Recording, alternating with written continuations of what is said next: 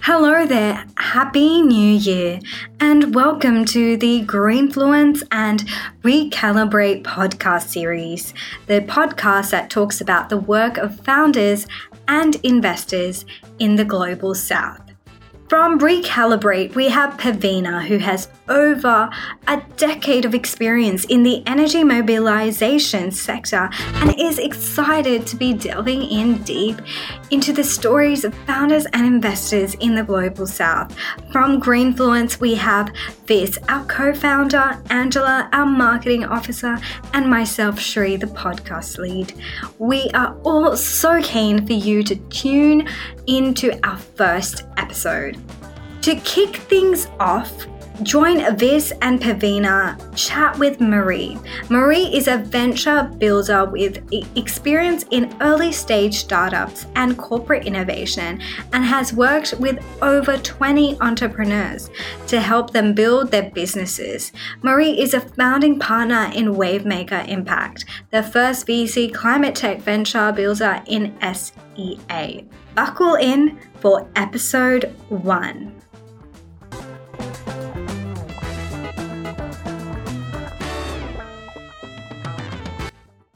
Hello, everyone. So, climate tech is one of the most trendiest words in the startup world these days, and everyone wants a slice of the pie. However, unfortunately, a disproportionate amount of funding actually goes to marginalized groups, such as people of color and also women. We want to bring more awareness regarding founders and investors in this space and also the global south. So, we'd like to give you a warm welcome to the Greenfluence and the Recalibrate a podcast series um, featuring our team at Greenfluence and also Pavina. Over the next few episodes, we'll be speaking with amazing founders and investors and changemakers in this space and talk about all the amazing solutions in climate tech and renewables and much more. So sit back, relax, and enjoy the show. I'll pass it over to you, Pavina. Thanks. Hi, everyone. I'm the founder of Recalibrate, and we're very excited today to have Marie on the call today. Um, Marie is a venture builder with experience in early stage startup and corporate innovation and has worked for 20 years to help build businesses. In the last two years, Marie has exclusively been launching climate tech startups in Southeast Asia and is very passionate about increasing the pipeline of women founders in the sector. She is currently the founding partner at Wavemaker Impact, the first climate tech VC venture builder in Southeast Asia. Prior to that, she led the Venture Builder program at Engie Factory and has worked in various institutions like KPMG's di- digital and innovation team. Marie, thank you so much for joining us today. We're very excited to have you here.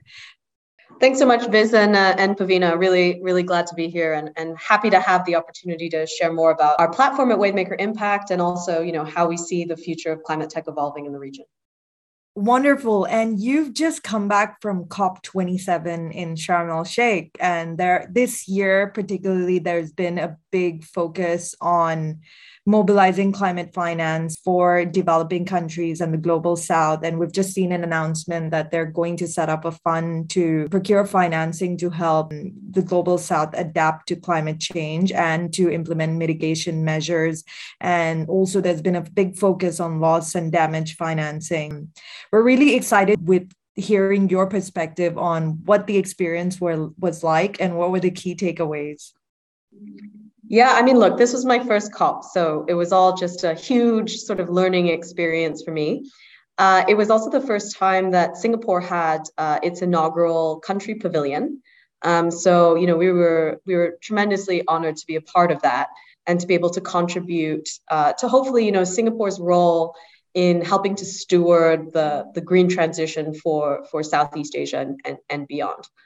Um, in terms of my my experience, I mean, it was just it was overwhelming, right? I mean, it's probably the biggest global conference that I've been to. You know, there's so many different types of organizations there. From, of course, you know, the the the origins of COP is essentially government negotiations and, and negotiations around one of the most pressing global and you know existential crises uh, for us as as like a, a, human race. So it was firstly you know incredibly um, incredibly eye-opening and special to, to even be a part of that process and, and, and to get a flavor uh, for how some of these decisions are made at a global and intergovernmental level. So I think that's kind of the first sort of takeaway was just, you know, wow, you know, the amount of effort and preparation and consideration that that is required to really come together to create a global and, and international solutions um, for for the climate crisis. So I think that that that's my first key takeaway. I think the second takeaway was, um, you know, it was it was amazing to see how uh, governments, corporates, NGOs, activist groups were sort of coming together and coalescing around the challenge of climate change. And I think that's absolutely required if if we're going to be able to to really get to where we need to get to in in, in terms of um, you know our, our pathway to to decarbonization. One of one of the things that that I that I guess all of us who've been in the climate space feel, um, and it was sobering to to see it so so obviously as a part of COP is is really that you know the the the target of avoiding 1.5 degree uh, temperature rise is probably at this point out of reach. You know, I don't know that we've we've done enough um, at all levels of of of society to to really get there. So so that was a very very sobering kind of takeaway. I think the upside to that is that everybody knows that and acknowledges that, and rather than feeling a sense of kind of um, doom or dread it, it was actually quite galvanizing. You know, here is a big kind of checkpoint or stage gate which we've not been able to meet. And and then, you know, I think we're all aware of of of the outcomes of that. You know, for example, in our region, uh, you know, a 1.5 degree temperature rise in our current kind of infrastructure setup means that you know three of the largest cities in Southeast Asia will be underwater by 2050 if we don't do anything about it. Um, and and you know there's 120 million people in Southeast Asia that depend on coastal regions um, for their livelihoods. So this is a big um, it's a big challenge in terms of livelihoods, in in in terms of a humanitarian challenge, and you know potentially very disruptive to to our economic kind of systems and models that exist. I mean, you know, we we we saw the impact of of COVID on, on things sort of like food security. And it, it's something that I think for the first time, many of us in more developing countries felt quite keenly. You know, what happens when we aren't able to get some of the, the goods and access to services that we previously enjoyed and maybe didn't think much about? And, you know, what happens when prices rise? And, and how does that affect people across the, the spectrum of society? So I thought that it was good that the, the you know that the that the fact that the 1.5 was probably out of reach has galvanized so much kind of action and, and intention to, to, to, to, to genuinely create change. So I think that was really good. And I, and I, I, I think that the third sort of takeaway that I had from, from, COP, from my COP experience is that, um, that there is a real role that startups can play uh, in this. And, and the reason for that is that, you know, carbon is incredibly distributed, it's physical and embedded. So I'll give you an example around rice cultivation, which is something that I'm looking at um, um, quite a lot these days uh, through our work at Wavemaker Impact. So rice is the second biggest driver of agricultural emissions globally. Um, it's, it's the biggest in, in, in Asia. 90% uh, of rice production happens in Asia. So this is something which requires an Asian solution enabled to tackle, in order to tackle it. Um, if you look at it on a macro level, rice is 700 megatons of CO2 equivalent, you know, mostly from, from methane. But then when you break it down, that's owned by the 400 million farmers that cultivate rice in our region. And the vast majority of those are smallholders that um, cultivate, you know, half a hectare of, of land on average. So these farmers each own less than two tons of this large global problem, right? So, so while top-down solutions are absolutely required and needed, and policy change is so important, at the same time, there's an opportunity to, to kind of, you know, what if we could get um, on a on a on a smaller scale, from a, a ground up kind of perspective, more more rice farmers to change their behavior? What would a scalable and profitable profitable model look like for that? And you know, in theory, that's what venture knows how to do, right? Venture knows how to drive a large scale behavior change, knows how to drive scale through profitable and commercial solutions.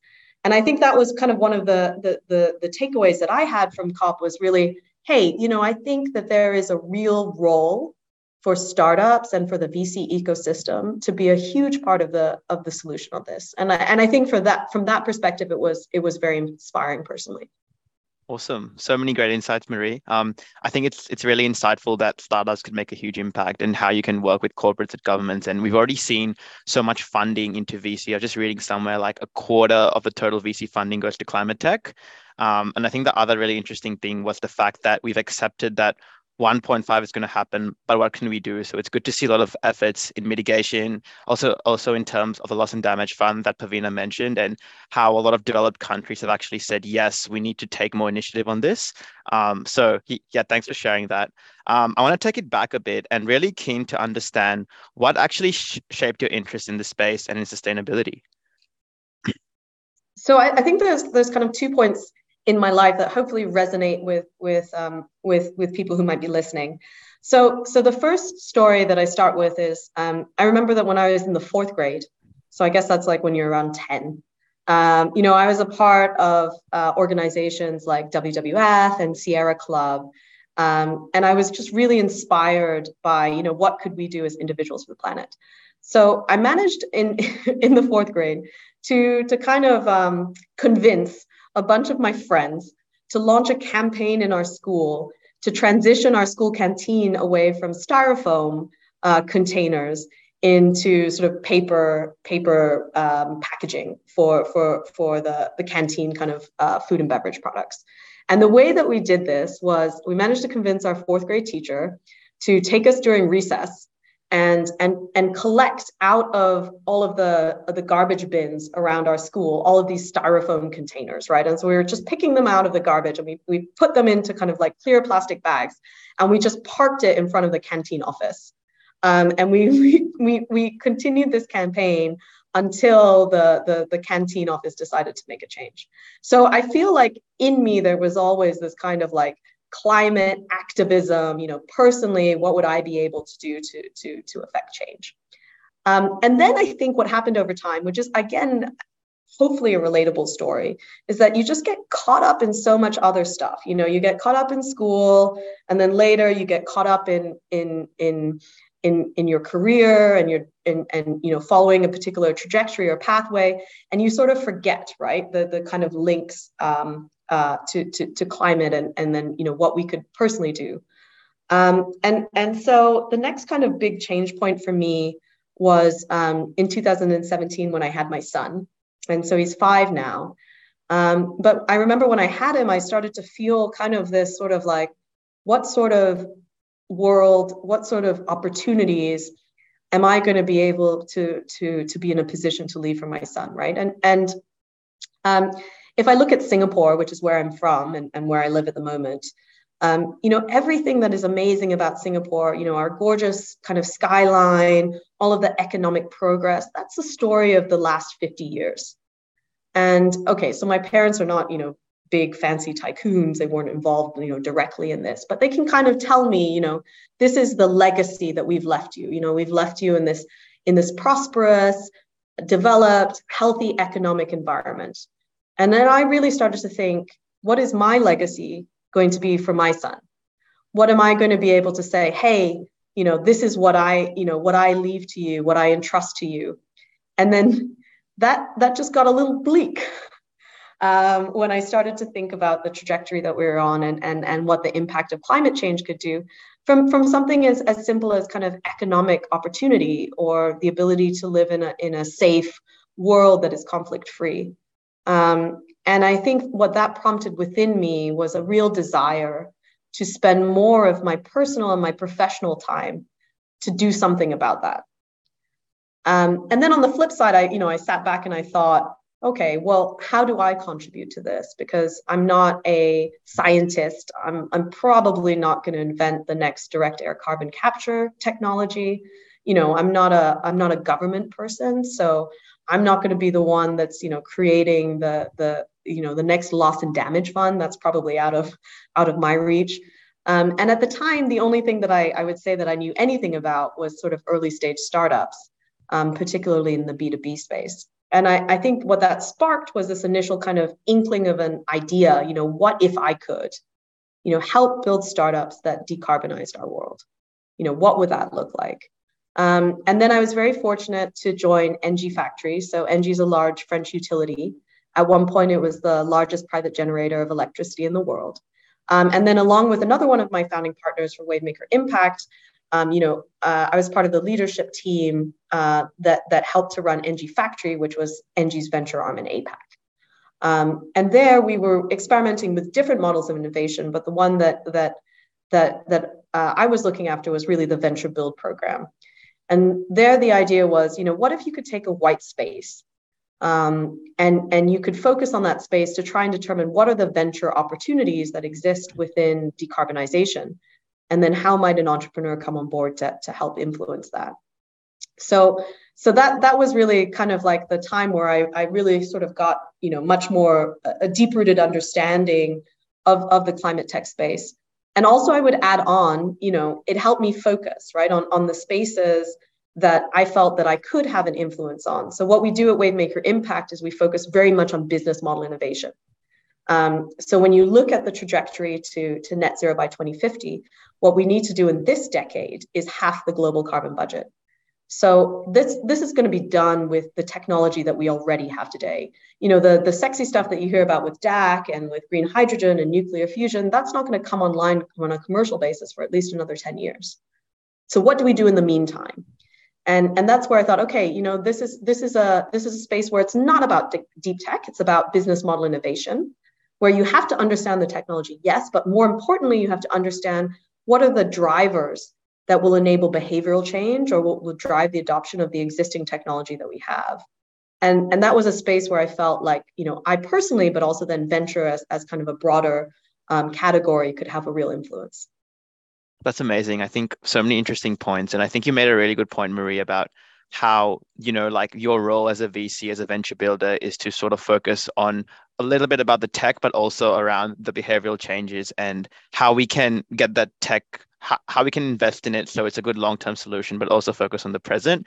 Um, and also about your story in fourth grade i definitely was not as productive back then so hats off to you. And i really like the story about your son and how that meant that it meant more to you. It had more of like a personal take. Um, so really interesting to hear that. Um, and i think it's just so interesting how when i ask guests when they compare the start of their career i guess to where they are now how it changes so much and I found it really interesting that you focused on politics and East Asian studies at university. So just wondering, just around university, what was the sort of like career that you envisioned for yourself? And how did that change over time? And how does it compare to what you're doing now? You know, I don't think that when I decided to do politics and East Asian studies, it was like a very career focused decision. Um, I, I, um, you know, so many of my friends now, you know, they did engineering or business, you know, like these like hard skills that have like definite value from a career perspective. But I think there's, I think there's, there's, there's sort of the reason that I went into politics uh, and East Asian studies, and then you know how that's really helped me. Okay, so the first thing is why did I go into it? And it was because I loved it and and uh, you know i think there's there's actually there's nothing wrong with finding spaces and times in your life to pursue things just for the genuine joy of doing it. Um, and that's that's that's a feeling that that i feel so strongly with now at wavemaker impact. It's just the real joy and purpose that i find from from from you know pursuing something that is impactful and meaningful to me. Um, and so so you know i guess if if anyone's kind of considering what's the right decision for them at this point in time. I think kind of how you personally feel and the energy that you bring to something is is is really valuable. And then i think the second point is you know how has this helped me which is maybe not as as direct as learning a hard skill. Um, and and i think what what doing a liberal arts degree does is it teaches you how to tell stories and how to ch- shape narratives so, so even in, in a liberal arts context, data points are everywhere. Um, but you know the the challenge is to to to take all of those data points and then to to shape a narrative that is that is that resonates with with you know whether it's your professor that's reading your paper or your your investor that you know you're pitching to um, or even yourself when you're trying to understand for yourself you know how does this um, the startup or this company that i'm building contribute to a wider vision or purpose so so i think that was a skill set that was that was kind of honed in me that I've, I've actually used quite a lot without knowing you know at the time that i was being explicitly trained in in that particular skill I can definitely resonate with that because um, I went to uh, policy grad school as well. And um, I chose not to do the MBA because I wanted to follow my heart. And at the time, I was very interested in understand well, how can we mobilize and leverage the public sector to solve hard problems, right? Like sustainability and climate change. And I think what it does for you, like what it does for us um, as students is that it gives us a different perspective to how you can solve real world challenges. And so much of climate change is about systemic thinking and action, but on a global scale, right? And we've got this complex problem, but we have to break it down into minor, micro scale problems and actions that we can take. So, really like that um, you found that the liberal arts degree obviously allowed you to shape uh, your thinking around how to solve climate change. Wanted to um, come back to your point earlier about. Um, how half of the solutions that we need uh, to solve climate change are available to us today. And it's really about business model innovation right? And i was reading the other day uh, that according to the international en- energy agency 400 of the technologies that we need um, to decarbonize and get to net zero by 2050 are actually still in r&d phase. So your focus is very much on well how can you help startups that have achieved proof of concept for technologies and take it to market. Um, so, can we understand a bit more about the investment thesis in Wavemaker and like what do you think are the key technologies that we need to focus on in this decade so that we position ourselves to get to net zero by 2050? Or if you believe that that can happen earlier. Yeah, so so I think a couple of things. So first is Wavemaker Impact is a a, a VC backed venture builder in the climate tech space. So what that means is that um, we typically only invest in companies which we've we've helped to build from scratch with experienced entrepreneurs. Um, so so so you know, really our our thesis is around helping entrepreneurs find um, what we call 100 by 100 opportunities. So companies with the ability to abate 100 megatons of CO2e and be $100 million businesses at scale um, in in in in our region. Um, and uh, so, so in order to do that, we built a climate, uh, we built a carbon map of the biggest drivers of emissions in the region. So the five biggest drivers of emission in, in Southeast Asia are, are one, land use change, and, and then secondly, agriculture. And, indus- and interestingly, they're very closely linked. So the biggest driver of land use change is actually uh, agriculture. Um, then it's energy in the built environment, uh, industrial processes, and a distant fifth is transportation. So, Vis, to your point about you know climate tech funding kind of going through a boom period, you know 60% of climate tech funding goes into to, to transportation and e-mobility solutions, which is only about 12, 13% of the emissions in our region. Whereas areas like land use change, it's still, you know, still very underinvested and, and there aren't that many solutions out there. So, so in terms of our thesis, um, you know, it's it's really about looking at at the technology that we have available today. So I'll give you an example.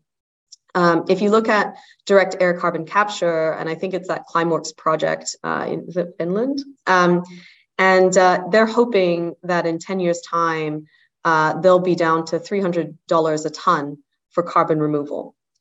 Now, at the same time, you've got technology like, like biochar, right, which is, is basically taking agricultural waste uh, products and locking the carbon in through, through a process of pyrolysis that then can be you know, sequestered in soil, for example, and has tremendous benefits for soil health. That's currently sitting at $30 a ton. Um, so, you know, we can do quite a lot with the technology that we have today. Um, and and it's not to say that the other technology is not important. I think it's it's tremendously valuable and i'm, I'm very very glad that there are people who are smarter than me that are investing their time and effort into that. But i think there's quite a lot that we can do today. And i think that's that's the point that we try to to get across to the entrepreneurs that we work with. Um, you know you don't have to be a scientist. Uh, you don't have to have you know 10 15 years of experience in kind of deep tech spaces in order to make a, a an impact today so I'll give you an example of a bill that we're working on right now. So here we're working with a founder who kind of built a, an F&B sort of empire. So very successful, very successful founder in an offline business space, right? But you know, super capable in terms of being able to build and scale companies and and teams. Um, and, and he's now building a business that's accelerating the deployment of, of solar in residential homes across Southeast Asia. And what he's found is that, you know, the typical way of selling solar is, you know, to kind of door knock, right? To kind of go into existing homeowners um, and sort of pitch them solar. And, and there the take-up rate, especially in our region, tends to be low because it's a high, it's, it's a high friction process, right? You've got to be able to, you've got to be willing to sign a long-term agreement. There's got a capex that has to has to be funded. Um, and then there's just the hassle, right, that you have to go through as a consumer to, to, to put solar on your roof and then to switch and, and so on. Um, so what what what Xinyao, the founder, is doing is developing solar mortgages. So he's worked out that you know the, the the least friction, you know, the way to create a frictionless process around this is to tie the adoption of solar to the point at which somebody's buying a home, right? So you know they're buying a home. By the time you know they're, they're ready to move in, solar's already on their roof, and then they pay you know they pay part of the lease for that solar system just through their mortgage facility. And so it's very seamless and there's loads of benefits to the client in terms of you know protecting them against you know increases in their energy uh, their their energy bills and and then it's completely frictionless from their perspective right? Um, they just get a home with solar on it. And so that that's what we're looking for right? These kind of business model innovation pieces. Um, and this company actually looks much more like a fintech than a solar company right? Uh, that that that enables the, the the mass and scalable adoption of the existing technology that we have today, but maybe in a new way. Um, that isn't being addressed by some of the you know these 400 technologies that we need in order to to, to meet our goals around energy transition great thanks maria I, I i think that point about like business model innovation is really interesting and the idea of solar mortgages because even in australia solar energy is one of the huge ways we can make a huge renewable shift because of the amount of sunlight we have. And i think the other really cool thing is that it gives people who may not have the funds or the or the economic power to actually like pay for of to actually pay for solar panels for them to access it. And i think that's really what we're trying to do like give more give more opportunity for people who may not have the funds to make a transition in in their personal lives even for their businesses and things like that You've recently done a deal, um, coming back to the deal that you did with investing in the rice cultivation. You've been able to garner some really big names in the investment space, like um, Breakthrough Energy Ventures, which is backed by Bill Gates and Temasek. What did you guys do to build that, to convince um, these like blue chip investors to come along on that journey and understand the potential for investing in rice decarbonization?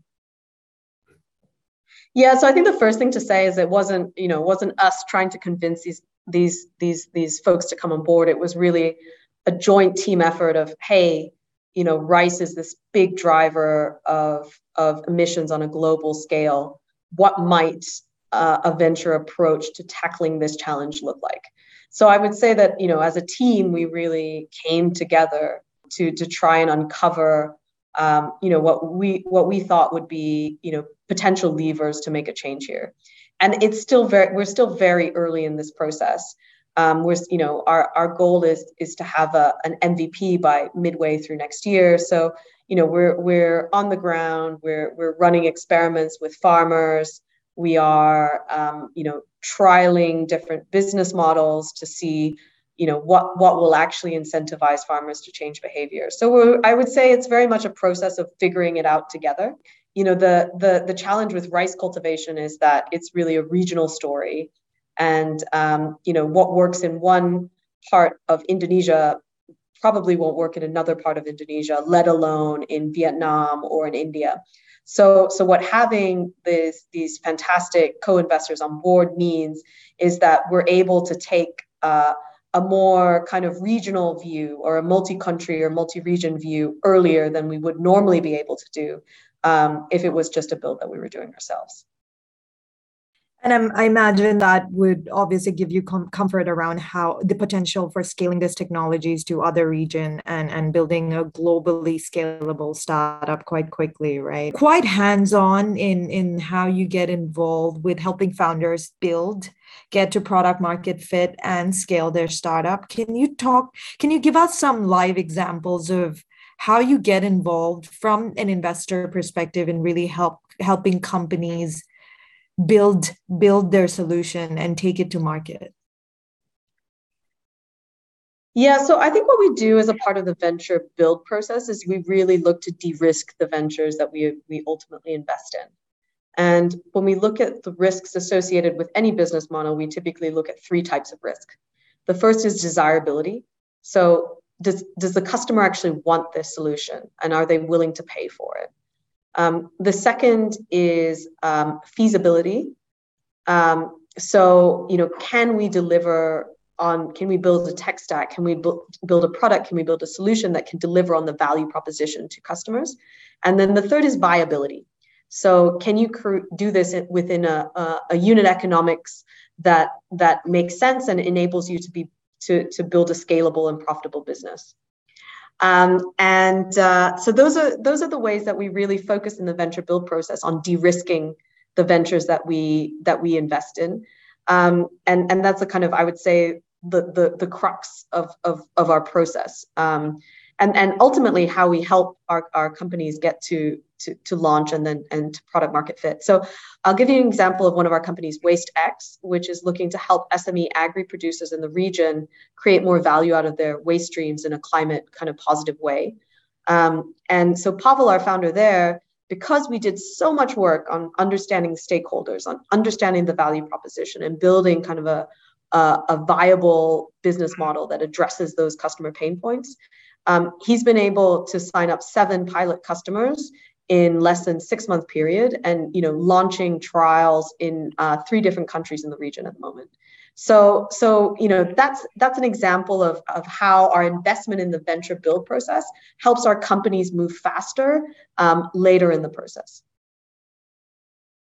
Amazing. No that's that's really interesting point. And i think like that was something that i you know, I hadn't heard the idea of venture builder before, only VC. So I think like, yeah, you've explained that really well. Looking at the supply side, the funding side, right? Less than 2% of venture capital funding goes towards female founders, and that's on a global basis what is being done from from the venture builder from the vc perspective to change the game? And obviously i think having more women at decision making um, levels on the funding side will make a difference in terms of how you look at investment or investment theses or curating um, deals for investments right? But what do you think can be done to really shift the dial from the investment perspective? Yeah so you know i don't I don't know that that the VC community is looking at this hard enough. I think maybe it's just starting to come on on the radar. Um, so I don't. I think this is probably an industry that that suffers from sort of I would almost say like structural inequality. And again, not because anybody was trying to create like a super in unequal capital system.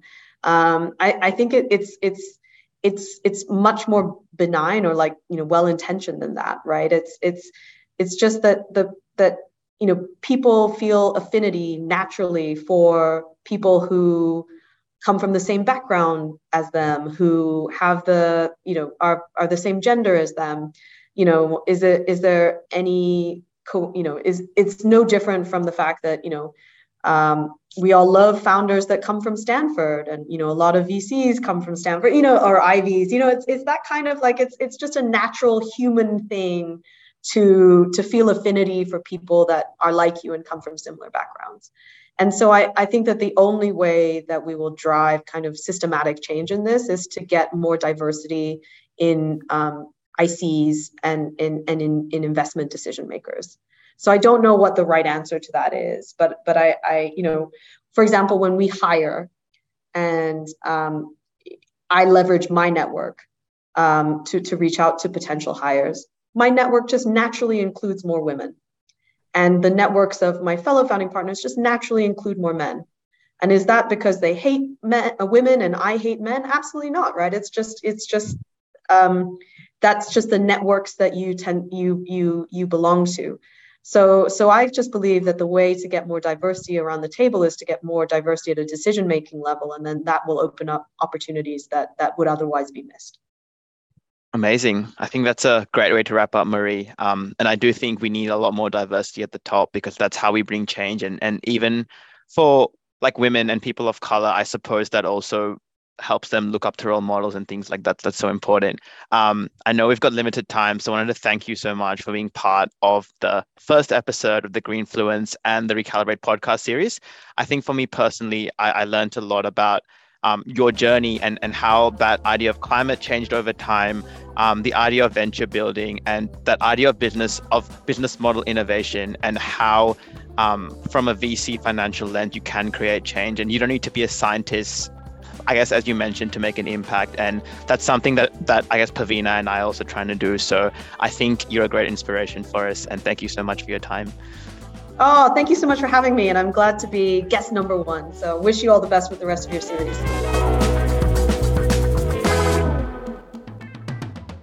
How did you find our first episode?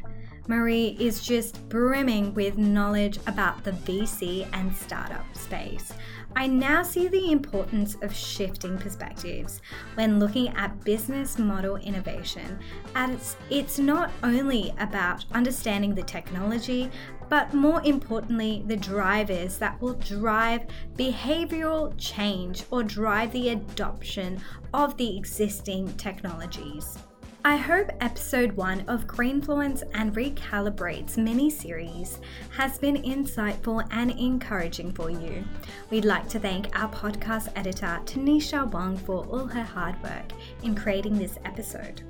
If this is your first time listening, thank you for joining us and please feel welcome to listen to our previous episodes. If you're a regular listener, thank you again for listening in. The Greenfluence and Recalibrate team would love to hear from you. If you'd like to get in touch and become a part of the Greenfluence and Recalibrate team, check us out on Facebook, LinkedIn, YouTube, and Instagram. Links are in the show notes.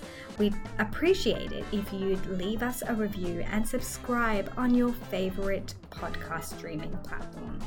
We'll catch you in the next episode. Música